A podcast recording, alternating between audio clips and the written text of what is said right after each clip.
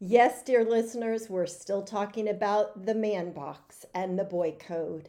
Our guest today is going to share with us his book about what boys can do. And you and I know that that's everything. Stay tuned for On Boys.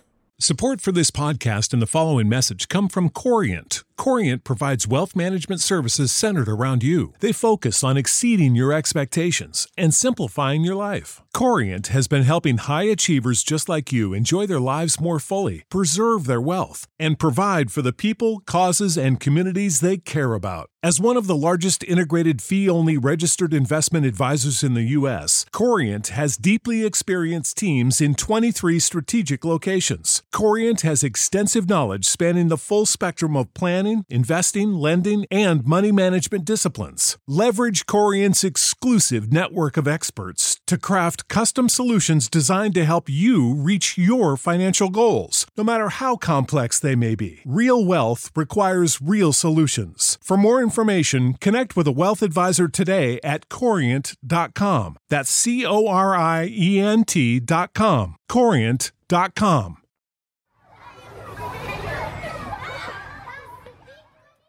Welcome to On Boys Parenting Podcast, the podcast that explores and explains boy behavior. We are your co hosts, Jennifer L.W. Fink of buildingboys.net and Janet Allison founder of boysalive.com. COVID levels are spiking in some areas. And if that is the case where you are, you might want to consider upgrading your face mask.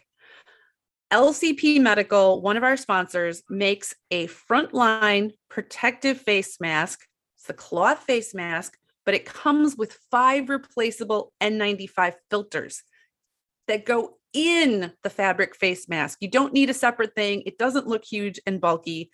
And there's three different options for these filters. There's the standard N95 filter, or you can choose their anti-pathogen filter, which destroys viruses. And they have sport filters available, high filtration, high flow for you to use during sports or exercising. At the gym, what a brilliant, brilliant option. Now that we're getting out and about a little bit more, you need to have more protection. It's a good idea to keep a higher level of protection mask around for you or your kids so that when virus levels are spiking in your area, you have this option. You can provide a little bit of extra protection uh, without a lot of extra effort. You can see all of the masks at lcpmedical.com. Use on boys as your coupon code for 10% off your entire order. That's lcpmedical.com. Don't you want to get more organized too? Be sure to check out Cozi. That is the app that will help you sync all of your phones, all of your calendars, your grocery lists, and it also helps you with meal planning. It is brilliant. All you have to do is go to your app store and download Cozi, C O Z I, and get everyone in your family more organized. And now on boys. How can we help our boys be all they can be? To borrow a phrase from the US Army. Longtime listeners, you have heard us discuss the man box here before. It's this uh, constricting set of expectations that all too often still, still 2021, 2022 limits boys' opportunities in the world. You probably know the man box is reinforced via still common expressions man up, boys don't cry, and via media depictions of boys and men as strong, stoic, solitary, hypersexual, all the things. You have these pictures in your head right now. You know what I'm talking about.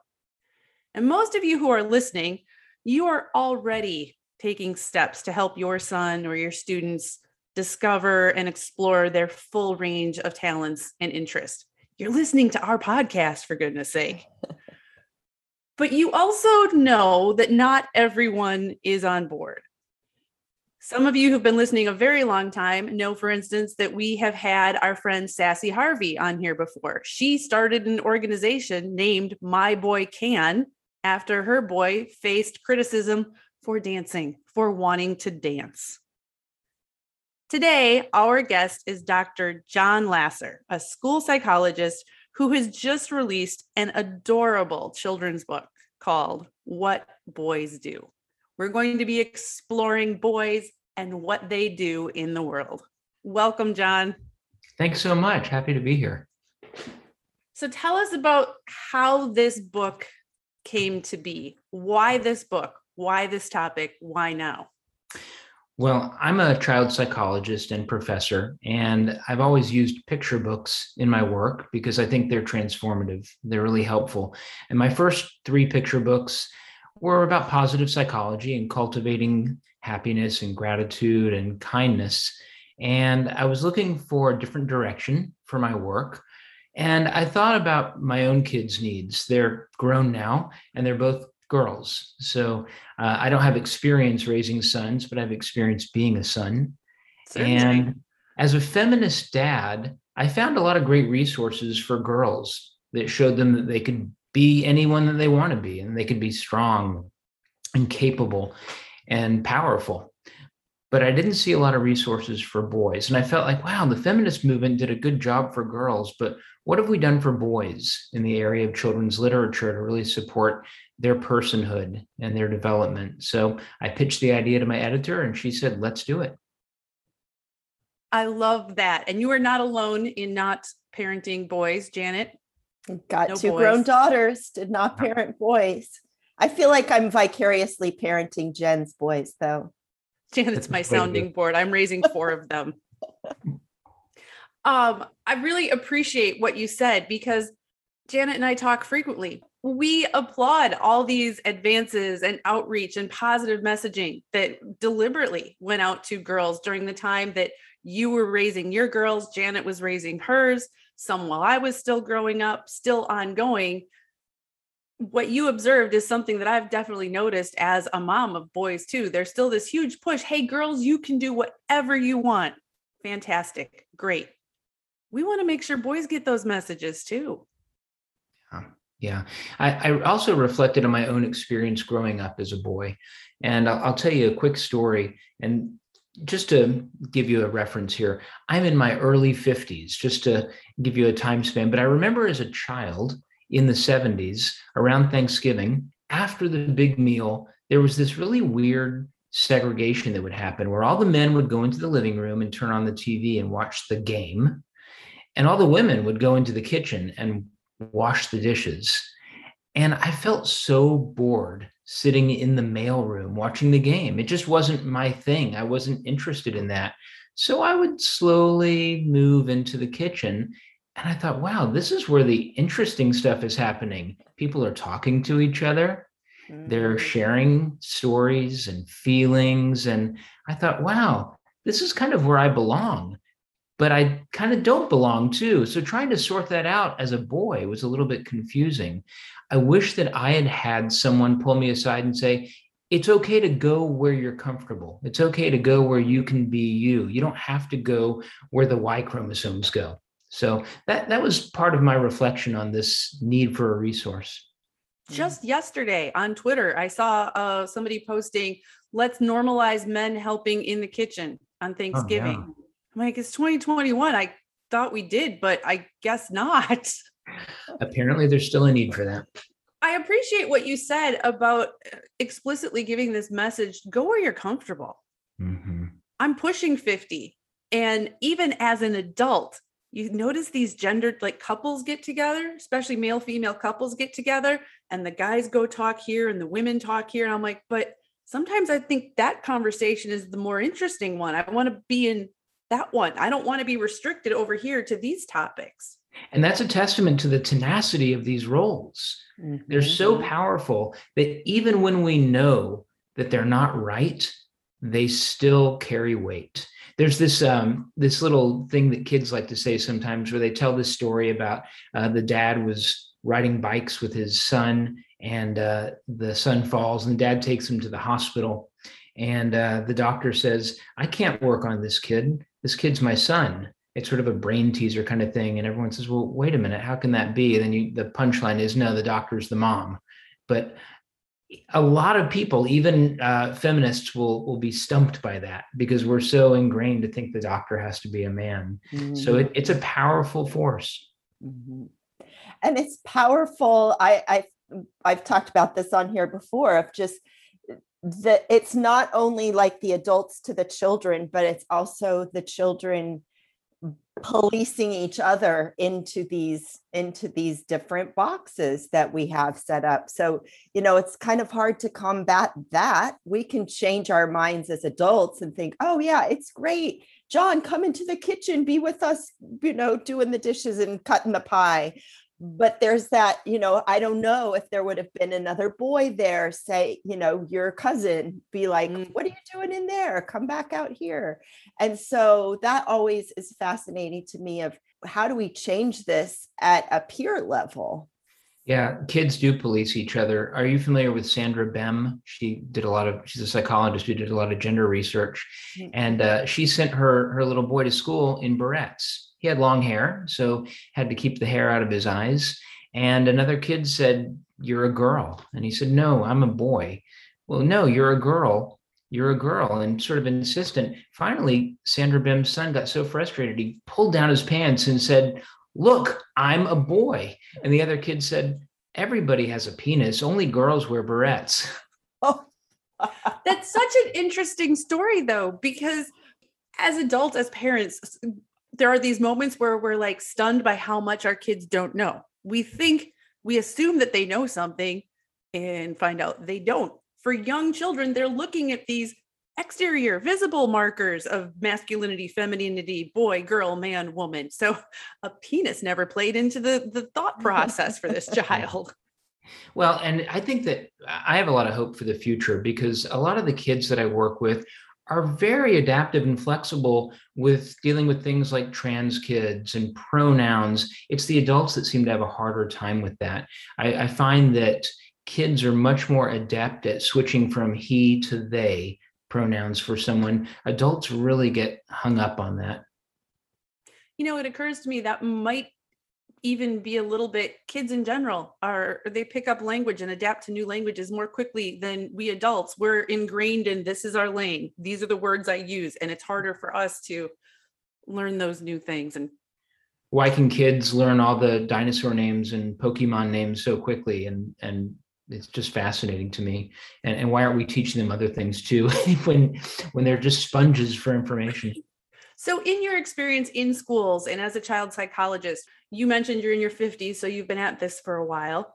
How have you seen boys and the things that they're dealing with over the years kind of change? And, you know, the things that they come to you with, the pressures that they're experiencing in school, in society, at home? Well, in some ways, we haven't seen a lot of change, and that's some of the frustration that the three of us were talking about earlier. About uh, we're still dealing with rigid gender roles.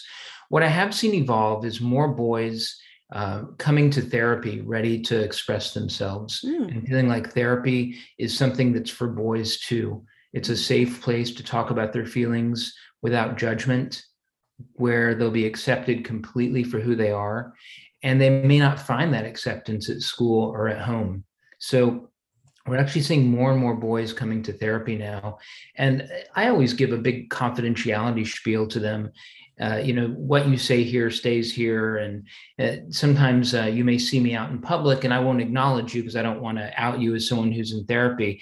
And they'll say oh i tell everyone that i have a therapist. That's not a big deal. Uh, so i've seen a shift there too with sort of destigmatizing mental health care. And i really like that that, that boys are coming yeah. to therapy now yeah that's awesome I want to just turn the coin a little bit on that. I, I'm a family coach, so I work with with parents only, not with the kids. But I'm hearing from parents this resistance, and this is more teen boys of going to therapy.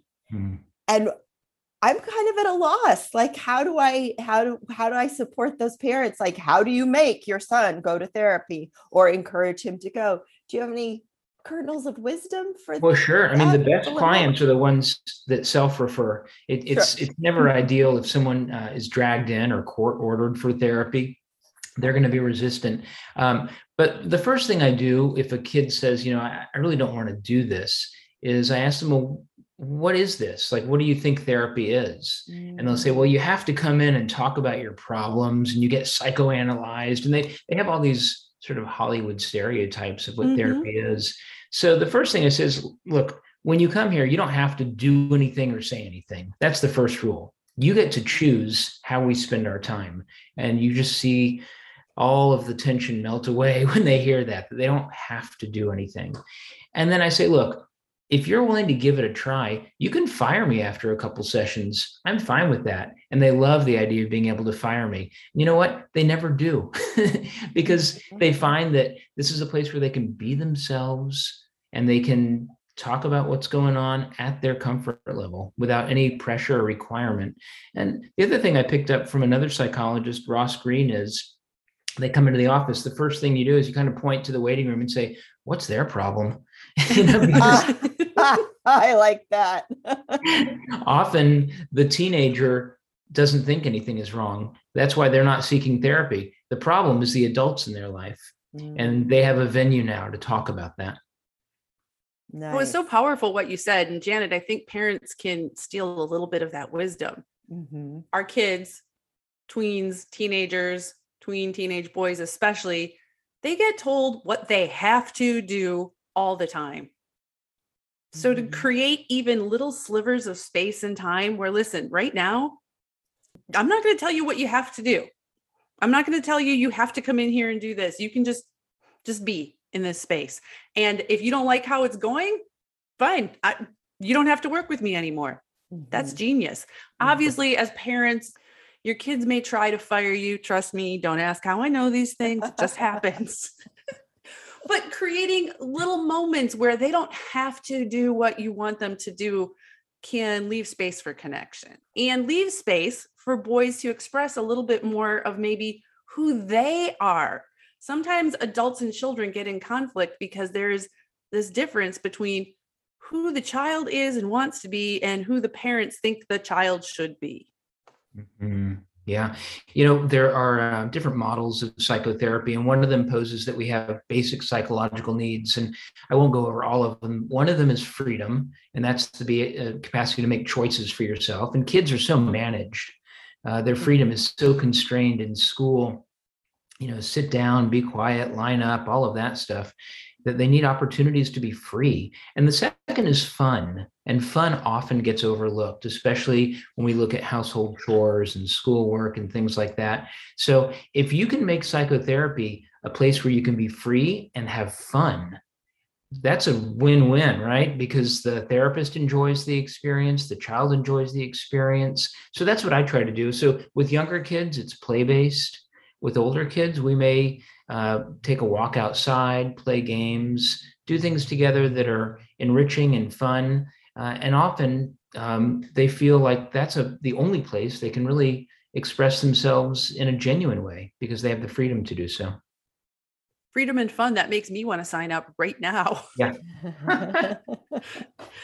when we talk about you know uh, expanding opportunities for our boys giving our boys the freedom and space and support to explore all of these aspects of their personality i was thinking about this as we were preparing to talk like in some corners of, of our country right now there seems to be you know increasing support for gender diversity and, and gender equity and some increasing recognition that gender stereotypes are harmful for girls and for boys, and that's not okay.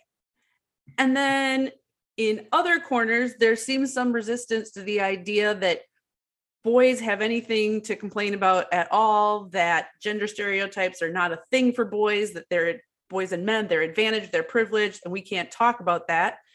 And then in still other parts, there's this very uh, binary understanding of gender that it's boy girl and we're supposed to be different and that's how it should be that's confusing for me as an adult to navigate how do we help our boys in this environment where they've got all of those messages subtly coming in from the outside It's really confusing and complicated. I think the proof is in the pudding. Uh, you can ask any male if the gender role stereotypes that are in place are working for them or not. And if they're working for them, I guess that's okay, but they should also ask the people that they live with, the people that they spend time with, if how that's working out for them as well. Uh, in my experience, if you follow the recipe of the traditional American male stereotype, you're going to have some challenges in your relationships because if you're not emotionally expressive and you're not helpful with those kitchen chores and you don't show any vulnerability, you're going to have limited opportunities for deep, meaningful engagement with others, with your partner, with your kids, with your coworkers. It's going to be a limited existence, and you're going to bump into what we call gender role strain. I'm doing everything that the culture has asked me to do. And yet I'm having all of these frustrating moments where uh, my partner is saying, why don't you ever talk about your feelings? I, I don't feel connected to you. You seem distant. And that's confusing. This episode is sponsored by ByHeart. Babies need to eat. And whether you breastfeed or bottle feed, use formula, combine all of the above, you need options. We wanted to let you know about ByHeart Baby Formula. ByHeart has a patented protein blend that gets the closest to breast milk. It includes two of the most abundant proteins in breast milk. And ByHeart actually ran a clinical trial comparing their formula to a leading infant formula and proved that babies on ByHeart have softer poops, less spit up, and easier digestion. ByHeart is also the only US made infant formula to use organic grass fed whole milk. So if you need baby formula for your baby, consider ByHeart. New customers can get 10% off your first order by using code ONBOYS at byheart.com. That's B Y H E A R T dot com slash podcast, and it is 10% off your first order. Byheart.com slash podcast. This is a limited time offer, and additional terms and conditions may apply. We all know that vitamins can help fill nutritional gaps in our diet. But a lot of us don't like to take vitamins because we don't like swallowing pills. How do you feel about that, Janet? There's some days that I look at my vitamins and go, yeah, I should take those. I'll do it later. But I'll tell you what's changed. I have gotten easy melt vitamins. I have the D3 and I have the B12s and a multivitamin. And I just pop them in my mouth and they dissolve, and I don't have to think about swallowing a vitamin. Yeah, and you don't necessarily need water either to have on hand to get this big vitamin down. Yeah, no, and they taste good and they're sugar free. They melt quickly. The reason they melt is because of plants not chemicals. Ah, plant based nutrition. For a limited time only, you can receive a free, free three month supply of Easy Melt Vitamin D3 with your first purchase. To claim your free D3, visit try.easymelt.com slash onboys. That's try, T R Y dot easymelts, E Z M E L T S dot com forward slash on boys. So I can speak from my own experience, and I'm I'm definitely a privileged white male. Things have come pretty easy to me. I can show up, and people kind of assume that I know what I'm talking about. Often I don't.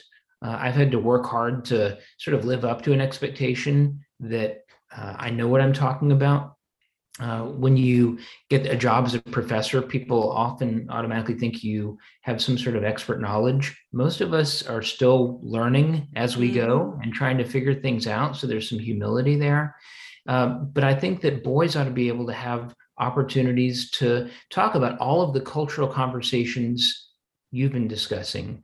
Uh, if you live in a rural conservative part of the country and you hear that out in California, you know uh, the the boys are girls now or whatever you know the the the, the way that's characterized mm-hmm. uh, what does that mean to you and and how do you make sense of it I think that sometimes there's an interesting intersection of left and right when we talk about that, because a lot of people in more conservative areas believe in freedom and liberty and being left alone and mm-hmm. not being told what to do. Uh, and to those in the blue states, that's exactly what they're talking about as well. So I, I think that's a, a, an interesting point of intersection. It is an interesting point of intersection, and it can be difficult as our kids grow and start seeing some of that. Like, well, you're for freedom and liberty, except I'm supposed to be this way. So mm-hmm. freedom and liberty for everybody except me. And they, they don't always say it that way, but they may have that inside. Well, and the exciting thing about adolescence is that's a time where they start to push back against authority, as they should, mm-hmm. and start to question a lot of the things they were taught, as they should. That's a developmental characteristic of adolescence that we should embrace and value. Unfortunately, we try to problematize that and say, you know, what's wrong with that kid for being so anti-authority? And um, that's something that we should celebrate. I mean, there are limits to that as well. We don't want kids to um, to do things that are destructive or, or things that may get in the way of the happiness of others. But even so, it's good to start thinking critically about institutions and rules and to question them. Now, obviously, your book is not aimed at adolescents. It no. is a beautiful picture book. It is exactly, I'm holding it up. And of course, you listeners, you can't see it. Um, it's a hardcover. It has beautiful illustrations. It's exactly the kind of thing that I would have picked up from the library shelves, you know, when my boys were little. And uh, so this is aimed at the read aloud set for sure. Yes. Mm-hmm, yeah. It's a, it's a preschool book, um, and I, I, would say you know I think maybe the publisher would market it as four to eight. Yeah, um, and that's that's flexible. The illustrations are gorgeous. They're done by an illustrator who's actually in Houston, uh, Robert Paul Jr. Very talented. He's from the Virgin Islands, Mm. And a lot of people assume that when we do picture books that the author and the illustrator somehow sit down together and and collaborate. Not at all. I write the words, the publisher sends them to the illustrator and he illustrates it. There's minimal conversation about that and it's mediated through the publisher, but he did a great job. I've never met him in person. Aww. Yet. Why did you aim for this audience? Yeah, that's a great question. All of my picture books are targeted at this audience in part because I believe that's where we can have the most influence. Mm-hmm. Uh, I think that young children in early childhood, I think of it as the magical years, they're really open mm-hmm. and flexible and they're not yet set in their ways. The cement has not set yet, and we have an opportunity for influence there. That's not to say that you should give up hope after they turn nine, but that early childhood is a time where we really can make a difference. And um, picture books were part of my childhood. They were part of my daughter's childhood. And they're things that have a lasting impression. I don't know about you, but I still remember some of the picture books that were read to me, although it's been decades. I mean, Are You My Mother is one of the, the books that I will never forget. that's one of the books that is definitely making the move with me janet that's you know there are certain books you just can't mm-hmm. get rid of and i don't care how old or you, your kids are you just can't get rid of them no you can't brown bear brown bear just got to throw that one out there oh that's a good one my nathan loved the purple kitty the purple oh. kitty oh. and you know what he couldn't talk yet then he was young right but that that illustration spoke to him mm-hmm. that child is now a 23 year old man who is living with two cats. There you go. All right.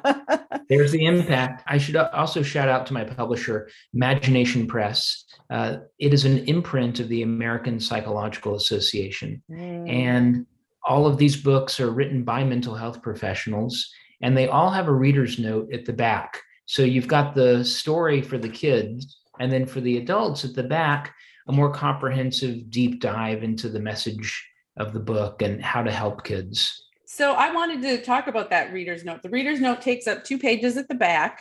You know, this one starts with raising and teaching children provides us with many joys and challenges. Everybody listening understands that. Second paragraph.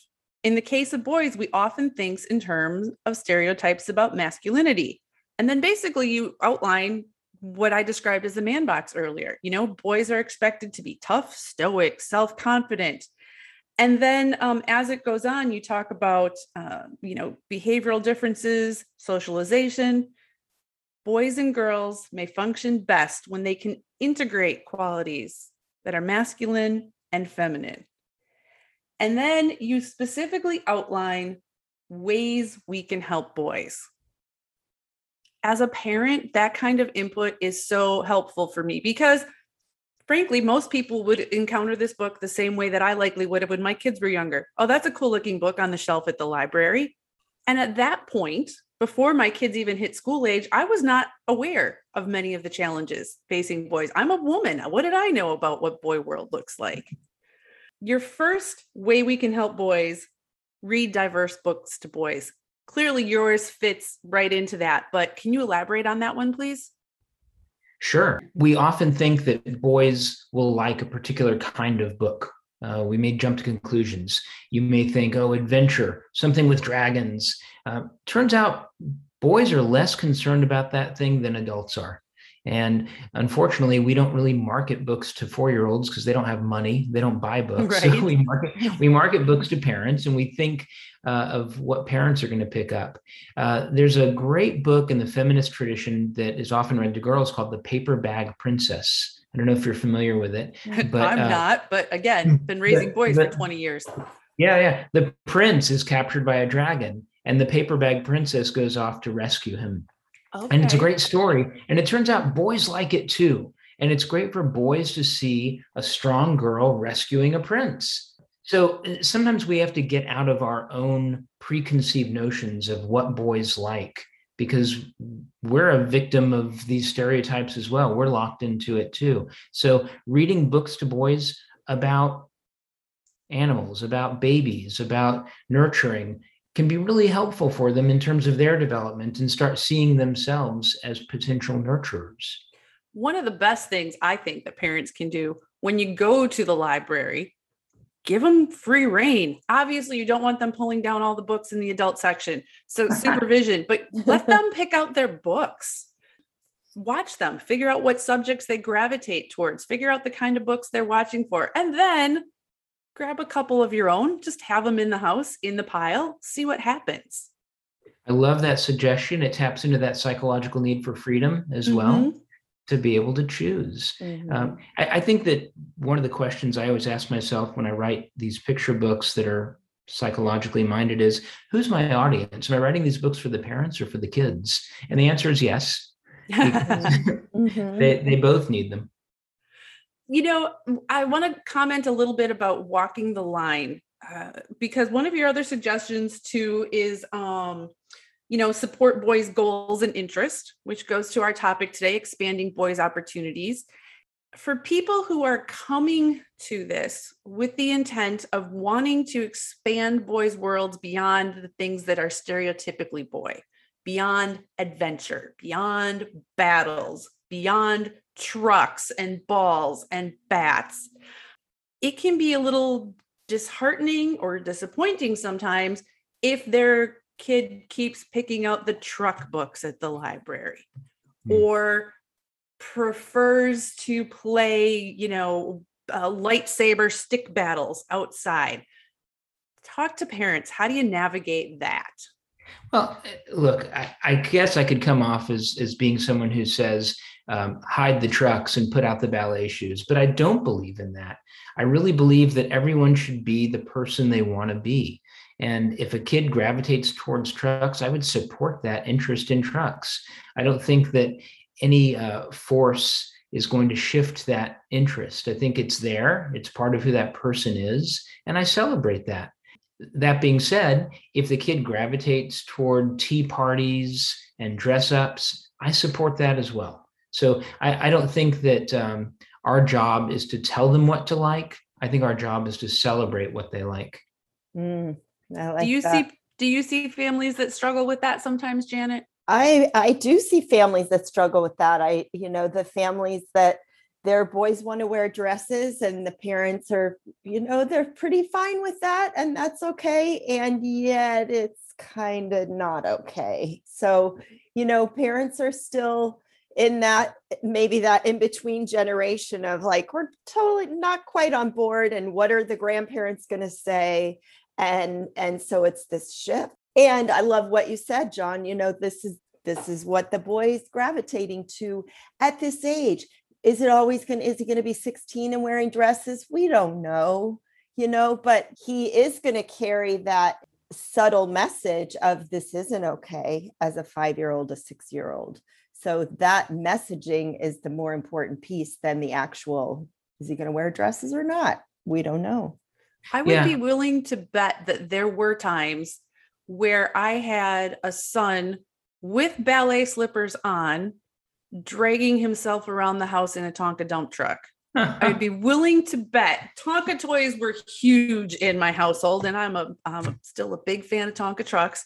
But my oldest son at four, he wanted to take dance lessons, and he did. So he had ballet slippers, which you know stayed in the house forever. And I mean, kids, they whatever's there, they're gonna play with it in whatever way, and let them be more or less if they're whacking each other with the ballet slippers or the Tonka truck, then I have a conversation with them. It's time to do something. Other than that, I don't care what you play with. Mm-hmm. I love that. It, it, reminds me that we used to conceptualize masculinity and femininity, femininity as a, a, continuum where if you were more of one, you were less of the other. Mm-hmm. Now it's been reconceptualized where you can have high and low levels of both. So you could have high femininity and low masculinity, or you could be high on both. these are traits that are not mutually exclusive. You can have um, some combination, and, and some say that androgyny, a nice healthy blend of those traits, makes a person well-rounded and and more adaptive to life's challenges. Talk about some of your other um, suggestions in this reader's notes. Yeah. Um, engage in imaginative play with boys. How does that I love, yeah, as a play therapist, I love to get a kid in a room full of toys and all kinds of toys um, that would be stereotypically masculine and feminine and let them play freely without me directing the play and let them uh, express themselves. Play therapists love to say that play is the language of kids and toys are the words because mm. in, therapy, a six year old is not going to sit on the couch and say, let me tell you about my mother. they just don't, they don't do that, but they do express themselves through play and they'll work out family conflict with a dollhouse or with puppets. And imaginative play is really freedom of expression in its absolute form. So when kids play imaginatively, they get to be themselves. And, and that's where a boy will pick up a baby doll and a bottle and nurture it mm. and be gentle with it. Uh, that's where uh, a girl can be a powerful superhero wearing a cape and be herself. So imaginative play is something that it's a, a, a trick or a tip that play therapists would love to give away. They love parents to be play therapists for their kids mm-hmm. and learn how to be with a child let them play freely and accept them completely the way they play. Often adults find themselves controlling and managing kids. And this is sort of a sacred space where kids get to be themselves. So if I could encourage parents of young children to do one thing, it would be be with them as they play and express their imaginative powers and just accept whatever comes out of that. Give them some tips for doing that. And the reason why I'm asking is that as a parent, sometimes I struggled with that. Some parents are naturally great at it. My brother Doc is one who like he's fantastic at it. He also worked as a childcare provider for a number of years, which is why he was good at that job. One of my problems, like I am bored to tears with this game, and I I struggled sometimes. So give parents tips on how they can maybe enter and engage with their kids' imaginative play without taking it over. Well, the reason why it's boring, first of all, is that kids love repetition. Uh, it, the, the repetition is part of their brain making sense of the world. And the more they repeat it, the more it becomes sort of wired in them. And they love that. We get really tired of repetition. And that's why reading the same book over and over again is a joy for a child. But yeah, to the parent, it's like, again, you my mother for the thousandth time? But kids love it. So uh, we have to remember it's not for us, it's for mm-hmm. them. Right. Mm-hmm. Uh, but what I think of is, uh, parent as sportscaster. So your job is to witness Ah. what the kid is doing and you can describe it as they're playing. I see that you're putting the baby doll in the truck and the truck is driving now. You're just describing what they see. And that is powerful in and of itself because at that point the kid is like, "Oh, I am seen. I- I- Someone is witnessing what I'm doing. They're noticing, they're paying attention. I have their undivided attention. So all you have to do is describe and that gives you something to do and alleviates some of the boredom as well. You don't have to make grand interpretations either and say oh i see you're working out your sibling rivalry and you know forget about all that. Just notice. Small doses matter too. Like you don't have to do this for an hour at a time.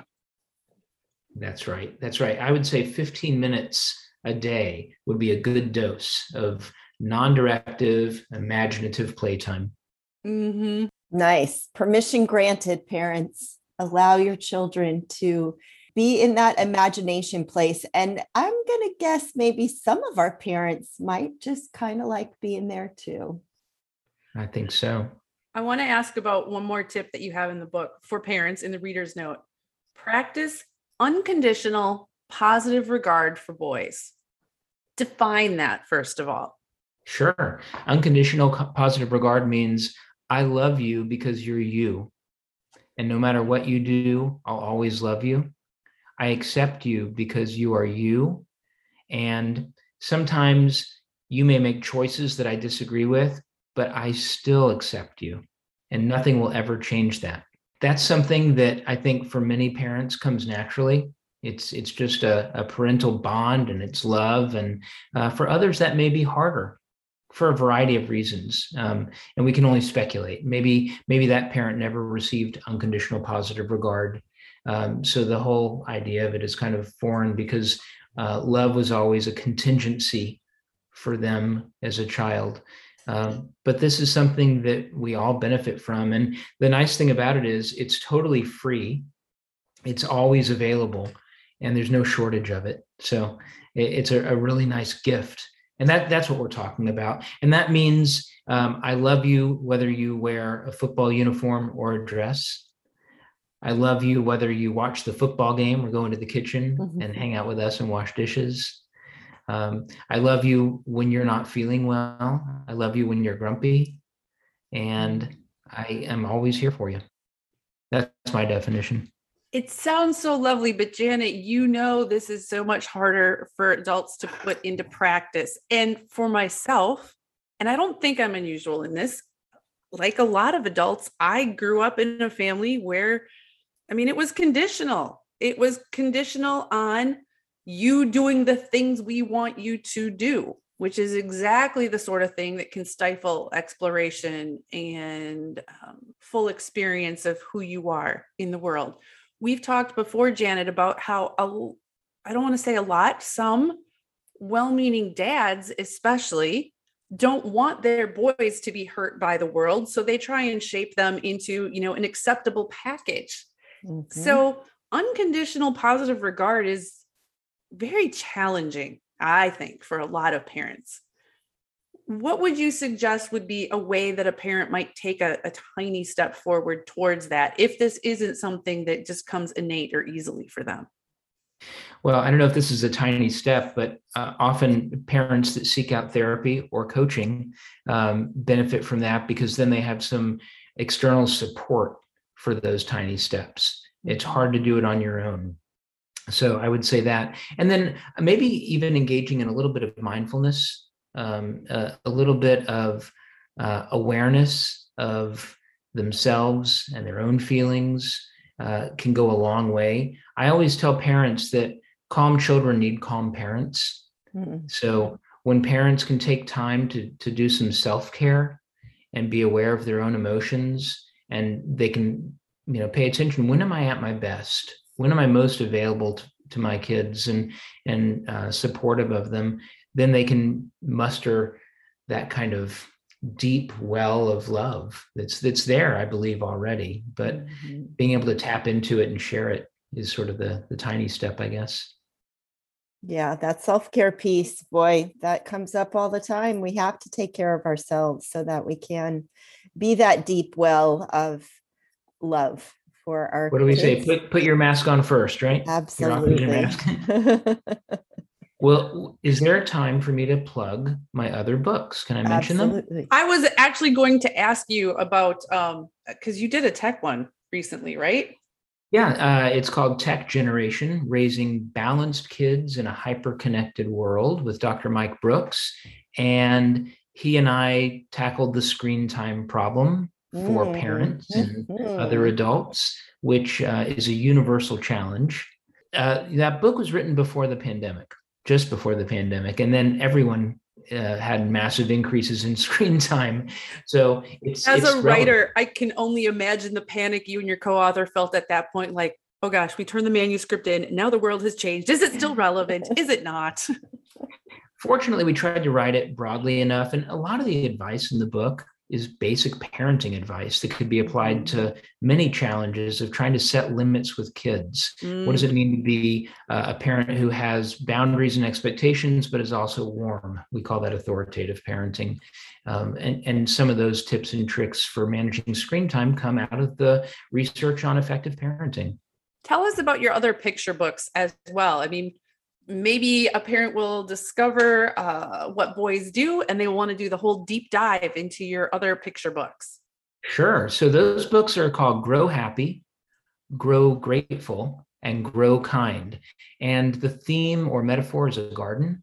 And our protagonist, Kiko, has a garden. And as she cultivates her garden, she also cultivates her happiness. And she knows that just like a garden needs a lot of care, she does too. She needs to exercise and eat healthy foods and get plenty of rest. And she also relies on social support from family and friends, both to help her garden grow and to help her happiness grow. And uh, I co authored those three books with my youngest daughter, who is Oh, now wow. 24 years old and was a psychology major, psychology, American studies double major. And uh, we had a lot of fun doing that. That is so cool. To get to co author a book with your child had to be very special. Yeah, one of my greatest joys. I'm going to ask you to make a prediction 20 years from now. So the, the the boys that are being born will be little adults at that point. 20 years from now, where do you think our boys and men are, are going to be? Do you think we're going to have seen a substantial shift? I think we're going to make micro shifts over the next 20 years. 20 years is a short time in human history. It is. And these gender role stereotypes aren't going away. But I predict that in 20 years, we're going to be able to have young men that can think a little bit more flexibly than we can now. And I think it begins right now with the parents who are listening, with the practitioners such as yourself, and with books like this that help us mm-hmm. all expand our world and see that the opportunities for our boys should be as as big as the world, as big as the universe. I hope we were right. we'll see. Thank you so much for joining us today. I'm on Twitter at John S. Lasser. And uh, I do have a story time with the Houston Public Library that will be on YouTube soon. And I'm happy to share the link with you. Yeah, please, Nice. um, when that's live, send it. And even if it's after we post, you know, this episode, I can always add it Mhm. later on. Yeah. So that would be Wonderful. Yeah. fantastic. And I'm guessing all of your books are available wherever books are sold. And we always encourage our listeners to support their local independent booksellers. Thanks for being with us, John. Thanks so much. Take care. Thanks for joining us. You know, if you are struggling with some of the things that we talked with John about today, you can always schedule a free breakthrough session call with me, Janet. Just go to boysalive.com slash call and schedule that time with me and we'll sort things out and see what support you need. Meanwhile, we appreciate your support of our sponsors. LCP Medical has those masks that are going to be that extra level of protection that you need, especially during cold and flu season. Keep your kids healthy, keep yourself healthy. lcpmedical.com. Use the OnBoys coupon code to save on your order. And also, don't forget Cozi, that app that's going to help you get more organized, get your family connected, all your schedules in one place. C O Z I, download it from your app store. Jen and I thank you for being On Boys listeners. If you liked this podcast, please share it with a friend. Thank you.